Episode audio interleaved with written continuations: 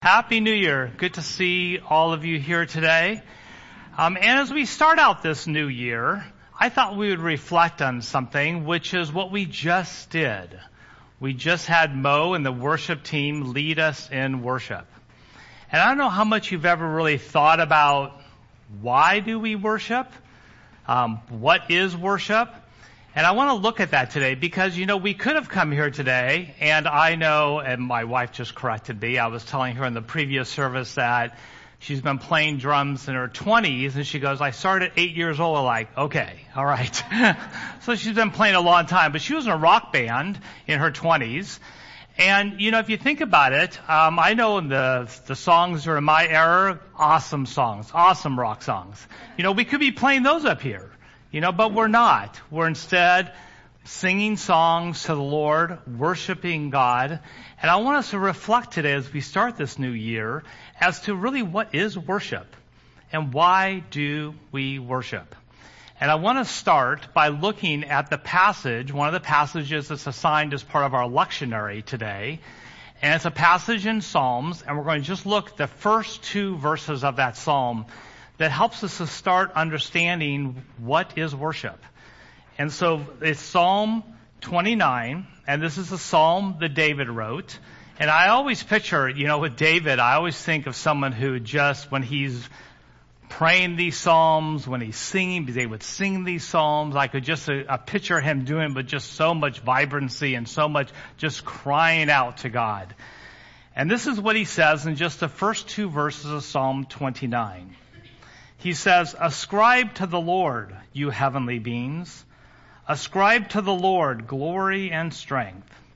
Ascribe to the Lord the glory due his name.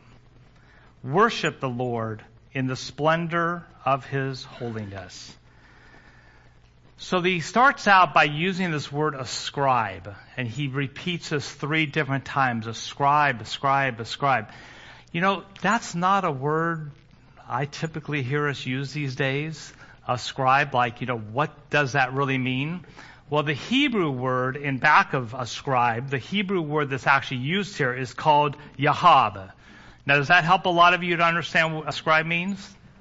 No? No. Okay. Well, I guess no, no one knows Hebrew here. Um, yahab is the word we translate ascribe. And really what it means is it means to, to bestow something on someone else. It's to impute, to give something and recognize or acknowledge someone for something. And so what we have here is we have David saying, I'm ascribing to the Lord what is due his name. I'm ascribing to him his glory, which also means honor. I'm ascribing to him his strength. And so it's David recognizing it's not really him who has that honor and strength. It's really he's giving anything he even thinks he has. He says it's really all about the Lord, the Lord God. And so he's ascribing this to him. He's doing that. And then the last line, it's ascribe, ascribe, ascribe. And then the last line he says worship. And when you see this in Hebrew poetry, well, that last line when he says worship means he's really there saying, everything I've just said before, all this ascribing is really what worship is. Worship is about giving all the glory and the strength and the honor to God, to the Lord. Now this is in the Old Testament. So here he's giving that honor, glory, and strength to Yahweh, which is what's behind the word Lord. But we now are in the New Testament era. And I want to ask, have us ask ourselves, okay, so is worship differently? Do we worship differently than what Paul did? Well, we definitely worship the same God, but how does that worship look now? Um, why do we do it for any different reasons than what we did before? And so, in doing so, I want to take a look at what uh, um, a professor called James Torrance, James Torrance, he sort of wrote the classic book on worship, and it was it's called Worship, Communion, and the Triune God of Grace. And he was a minister in Scotland, in the Church of uh, Church of Scotland. He also was a theologian, a professor. He taught here at Fuller Theological Seminary. Uh, he, in fact, he even had a home here in Newport that he was at. Well, he's passed away now. He passed away in 2003. Um, but this little book he wrote on worship really is where he tried to capture what is worship today? Why do we worship? Is there something different in the New Testament about how we do that? And what he does is he opens up with two different views of worship. And I want us to take a look at those. So the first view he gives of what worship is, is he says, worship is something which we do. We go to church, we sing songs to God, we pray to God, we offer our money, time, and talents to God, we listen to a sermon about God. Worship is really what we do before God. And if you think about it, that really, I think, captures what a lot of us see worship as. It is exactly what we're doing today. All right. We came to church. We are singing songs about God and to God. We pray to God. We just did our offering, offering our money, time, and talents to God. And now we're listening to a sermon about God. In fact, when I'm done, we are now, we are then going to be doing communion. Jeff is going to lead us in communion. So this is his first view. This is what worship is. It captures a lot of what generally we think of as worship. But what he says then is he says, you know, when you take a look at the New Testament, the New Testament says something somewhat differently, maybe a lot differently about that view of worship.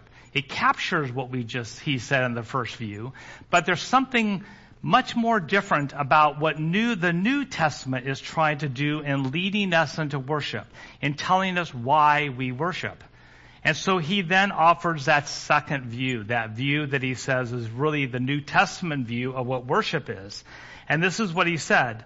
Worship is a gift of participating through the Holy Spirit in what Christ has done once and for all and what Christ is doing today in his communion with the Father. So listen to the difference between these two. The first one, notice the focus is on us. It's what we do before God. This view is really that we are not just us doing something for God, but that we are actually participating when we worship in something that God is doing among us we're just participating in that. We're doing that through the Holy Spirit. We're doing that with a focus on what Christ has done. And we're doing that also with looking at what God is doing in our lives now and what He's going to do in the future. So he offers this and says this is not really, in, in some ways, this is not just what worship is, but it is also why we worship. It's about us participating. And notice that he brings out the triune God. He brings out the God which in the Old Testament is more seen as just Yahweh, the one God. In the New Testament, we have it much more revealed that God is really three persons. God is the Father, God is the Son, God is the Holy Spirit. And in worship, he brings out the fact that in worship, all three people of the Godhead. The fullness of God is being worshiped through the Spirit, through the Father, through the Son. And so what I'd like to do today is I would like to really unpack that, what he talks about worship more. And uh, I would like to do that through a passage in Romans. I don't think um, Torrance ever really connected these two, but I looked at this passage and I thought this really really says what he is saying in his description and really brings out the fullness of what are we doing when we worship. And this passage is in Romans 6, and just to give you a little bit of a context to it, is that before, right before Romans 6 opens up, Paul has been talking about how much more grace we've been given multiplied so much more than any sin that we've been forgiven um, in Christ. And he says this. He says in 520, he says, "But where sin multiplied, grace multiplied even more." So where sin multiplied, grace multiplied even more. And people during during the day of Paul, and I would say even people today today we can have a tendency to think, you know, God is this God of love. He's this God of grace. He gives us forgiveness. And so, you know, if I sin a little bit, so much more of God's grace come in and forgive me. All right? In fact, some people used to say, well, let's just sin more. Then God has an opportunity to forgive us more, to give us more of His grace. This is Paul's response to that. He says in the opening of chapter 6, he says, What should we say then? Should we continue in sin so that grace may multiply? Paul's answer, absolutely not. Absolutely not. He says, how can we who die to sin still live in it?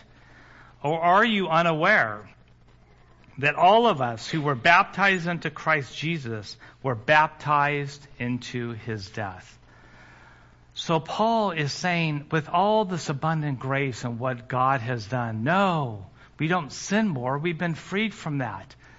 Really, what Paul's going to do is bring out in these next few verses in chapter 6, in the opening of chapter 6, first half of it, he brings out really the answer as to why do we worship this God? Why do we come here on Sundays? Why do we sing songs to Him?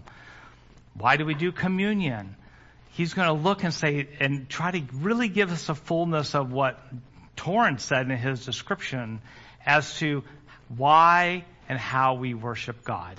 Okay, so we're going to take a look at that as we go through Romans 6. We're going to look at verses 4 through 10.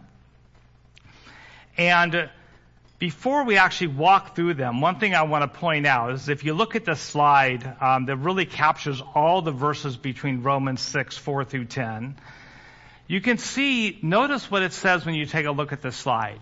Look at all what I've underlined there. It says, we were buried with him, meaning Christ. We were united with Christ. We were crucified with Christ. We died with Christ. We live with him.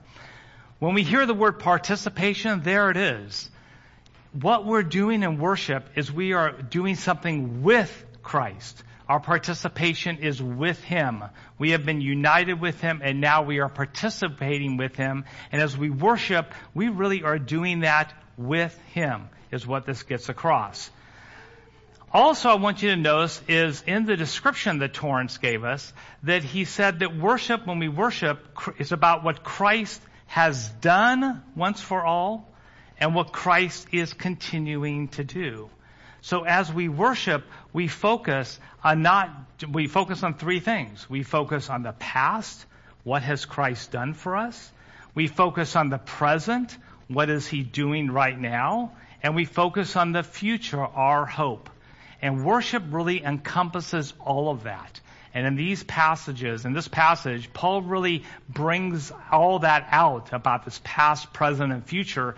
And I'm going to sort of highlight that as we go through this passage is where we see those different aspects of what Christ has done, what he is doing, what he's going to do in the future, and how we participate in that.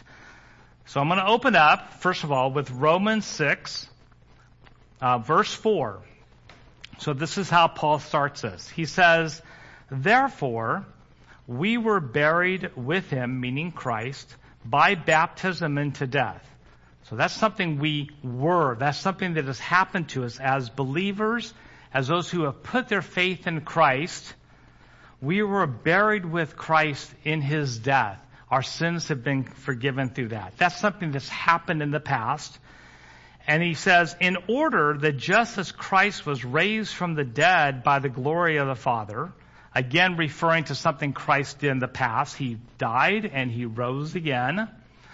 And you would almost expect at this point, if you listen to that chain that he's saying, you would expect Paul to then say, okay, we, he, we, we were buried with him, we were raised with him, and now that's so we too can participate in that. But what he says instead is he says, and it's sort of almost jarring. He says, so we too may walk in newness of life. Isn't that a great promise for a new year? Don't you all want to walk in the newness of life? That is what he says when we worship. We are participating and we're living out this newness of life. And the question then is, what does that mean? How do we do that? How do we live out this newness of life?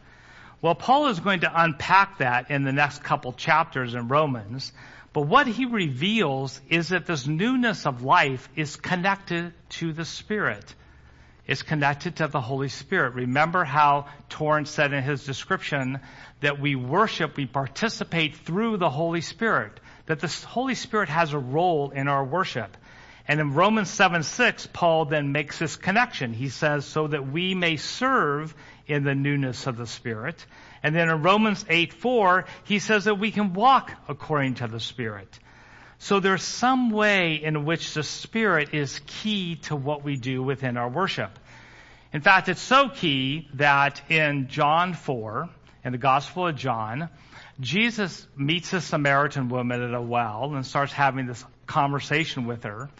As part of this conversation, the Samaritan woman says, you know, we worship God here, Jesus, and the, you Jews worship him down in Jerusalem. You know, where are we supposed to worship God? And Jesus says, in essence, he says, it's not about where you worship him. It's now how you worship him. You now worship him through the Spirit and truth. That is how we worship. So even Jesus starts there, bringing out the aspect that our worship has to do with the Holy Spirit. That we can't worship without the Spirit being involved in that. Now, I will tell you that that was new to me for the first 10 years of my Christian life. Uh, I was, uh, I never grew up in a Christian home. And I came to Christ when I was 28 years old at a church up in the Bay Area.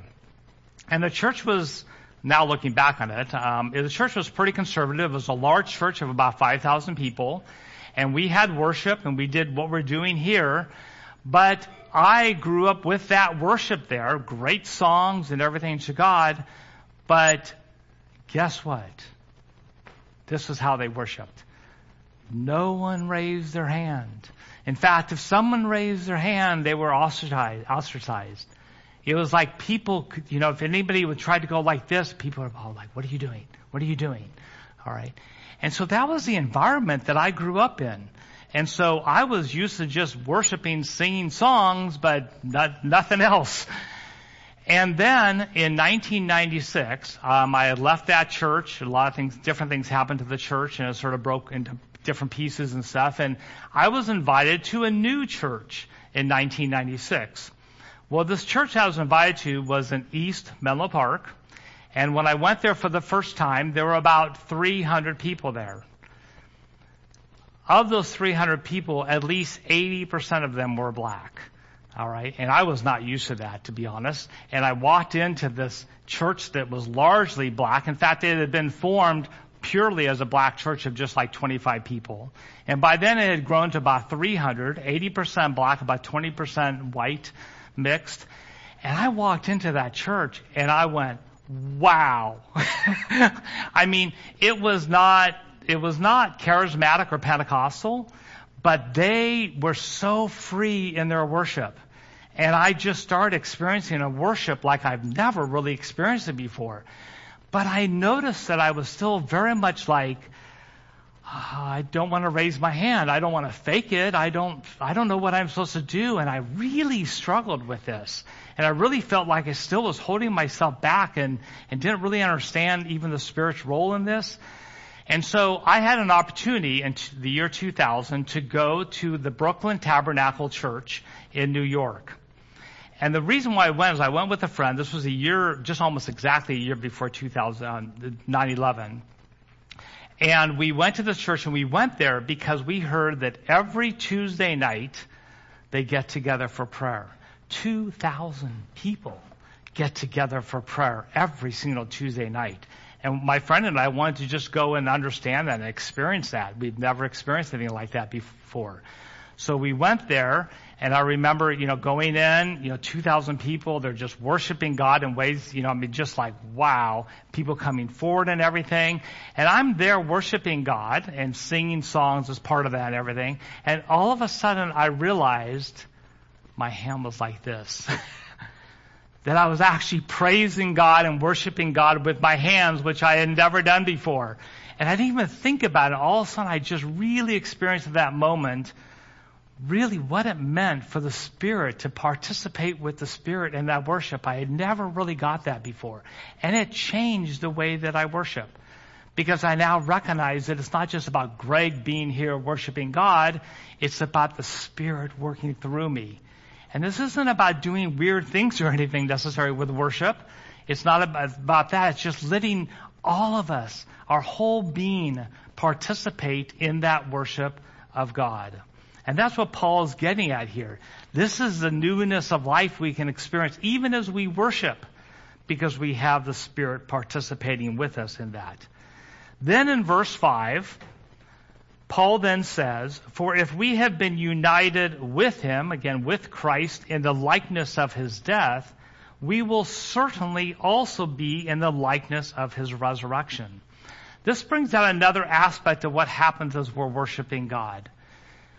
Something is happening where we are taking what has happened in the past and we're taking our hope of resurrection with Christ in the future and as we worship, these two, through the Spirit, are actually coming together in our lives. They're coming together to where the past of what Christ has done for us is spilling into our present. The hope of what we have for the resurrection and eternal life of the future is spilling into the present. And both these are coming together to transform us into the likeness of Christ. If you've ever thought about it, as you're worshiping God, you are actually being conformed into His likeness. You're becoming more like Him as you do that. As the past and the future come together in the present, we get to participate in that today. It's like we don't have to just wait for the future. We actually get to participate through the Spirit with Christ today as part of that. And then in verse 6 through 7, he reveals one of the main reasons why we worship and why we worship and why Christ is the focus of our worship. Because look at what Paul says in verse 6 and 7. He says, now watch how he uses all these different tenses and how he talks. He says, for we know now, in the present, we know that our old self was crucified with Christ our old self was crucified with him in the past. Christ died in the past, but when we put our faith in Christ, our old self is crucified in the past with that. We're given new life, a new creation. He says that old self was crucified in the past so that the body ruled by sin might be rendered powerless. So that we may no longer be enslaved to sin, since the person who has died is freed from sin. That is a reason to worship. We have been set free from the bondage of sin. In fact, I don't know if you realize, uh, remember the song you sang, one of the last songs of worship today that Mo led us in. The song is called I Am Set Free. And this is what some of the language in that song. It says, You broke my chains of sin and shame. I am set free. It is for freedom that I have been set free. What do we do when we worship? We're worshiping what Christ has done for us, that He has set us free from the bondage of sin, that we have a new freedom in Christ. This is why we get to experience the newness of Christ. No longer are we in bondage to sin. No longer are we enslaved to that. We have a new master. We have Jesus Christ who has freed us from that.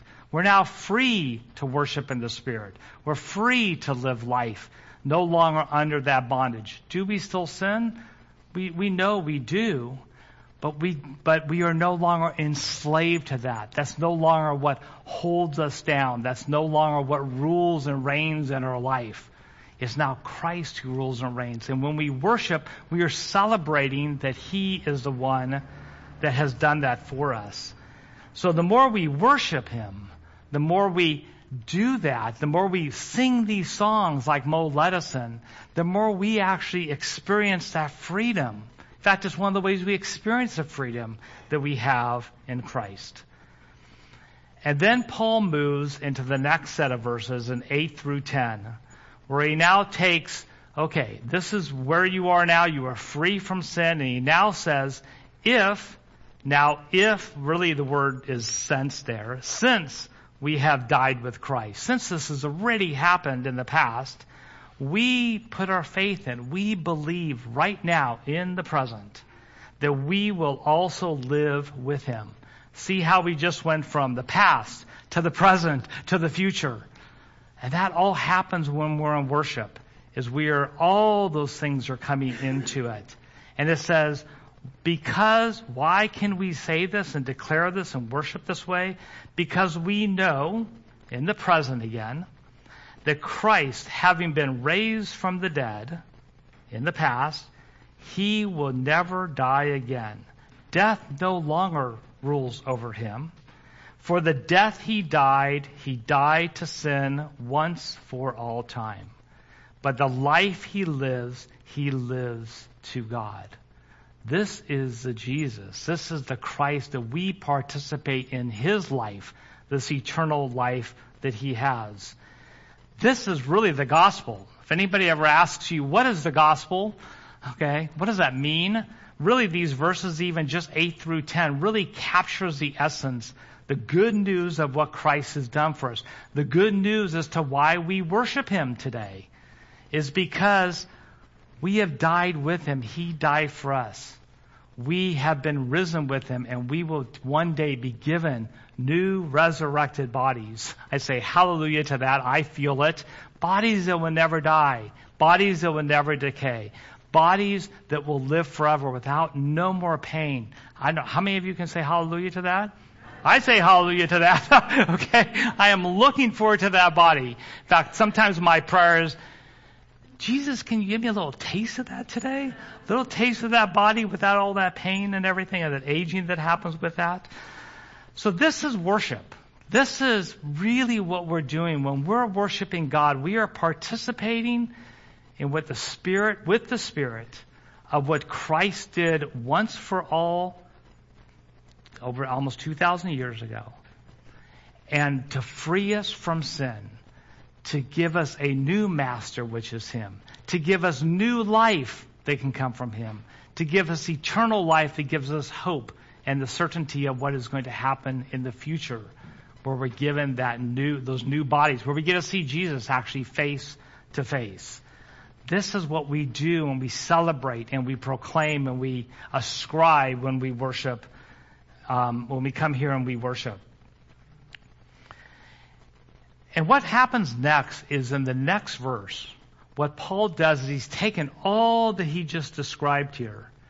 And he says, now what do we do with it? Up to this point, he's only told us the facts. He's only said, this is the way things are. This is who Christ is. This is who you are in him. But now Paul says, how do we do that? How do we experience that?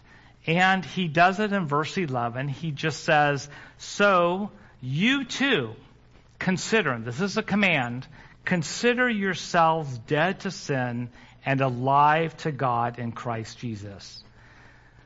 We are to consider that we have the same life that Christ does that we have been, we have died to sin. We are alive today in God. And we can live in that aliveness, if that's a word. we can live in that newness of life. And the way we start, if you're going, I don't feel that, I don't experience that, well, what you have to do is just start doing it. That's what consider is. Consider means set your mind on this. Just set your mind. The world just wants to capture our mind, doesn't it? Everything we're doing wants to just pull us into the world. And what we do is we have to make the effort and take the step and just shift our focus and consider what Christ has done. Consider all the things we've done here. This is how the Spirit works. The Spirit doesn't just work by us sitting here going, Okay, I'm waiting for the Spirit to come. Hello, come on, come on, Spirit. No. The Spirit says, you start walking. You start moving. Consider. Really is like, take a walk. It says walk in the Spirit. It really gives the idea when Paul says that, that we have to start taking the step. Then the Spirit comes in and actually helps us to continue to take those steps. So here's my challenge to you. And as I told the first service, it's really a challenge to myself as I've recognized that I come here on Sundays. And I realize, you know, I'm dealing with technology and I'm trying to make sure everything's going okay. And I find out a lot of times I'm not worshiping God. I'm just making sure everything's working well. And I've realized I really need myself to call myself to that, to call myself to that worship, because that is how we, first of all, experience that newness of life. And so my challenge to all of us is, hey, even come early. I mean, if you come to, particularly if you come to the first service, you can come like an hour early and they're actually practicing. And it's awesome listening to them practice. Come on time. Be here to worship all the songs. And you know, when you come here, if you go, I just don't feel like it, come anyway. Start singing and you will see the Spirit come inside of you and bring what is a life where you're just going, ah, oh, and to enliven that life in the Spirit and bring you into the worship of Christ. so, as a summary, why do we worship? Looking at what Paul just talked about here. Excuse me. We, as we worship, we experience the newness of life with Christ through the Holy Spirit. As we worship, we are transformed into the likeness of Christ. As we worship, we praise God the Father that Christ has set us free from our enslavement to sin. As we worship, we put our hope in Christ for our resurrection and our eternal life with Him. Let me pray. Heavenly Father, we give you all the praise and all the thanks and all the glory and all the strength.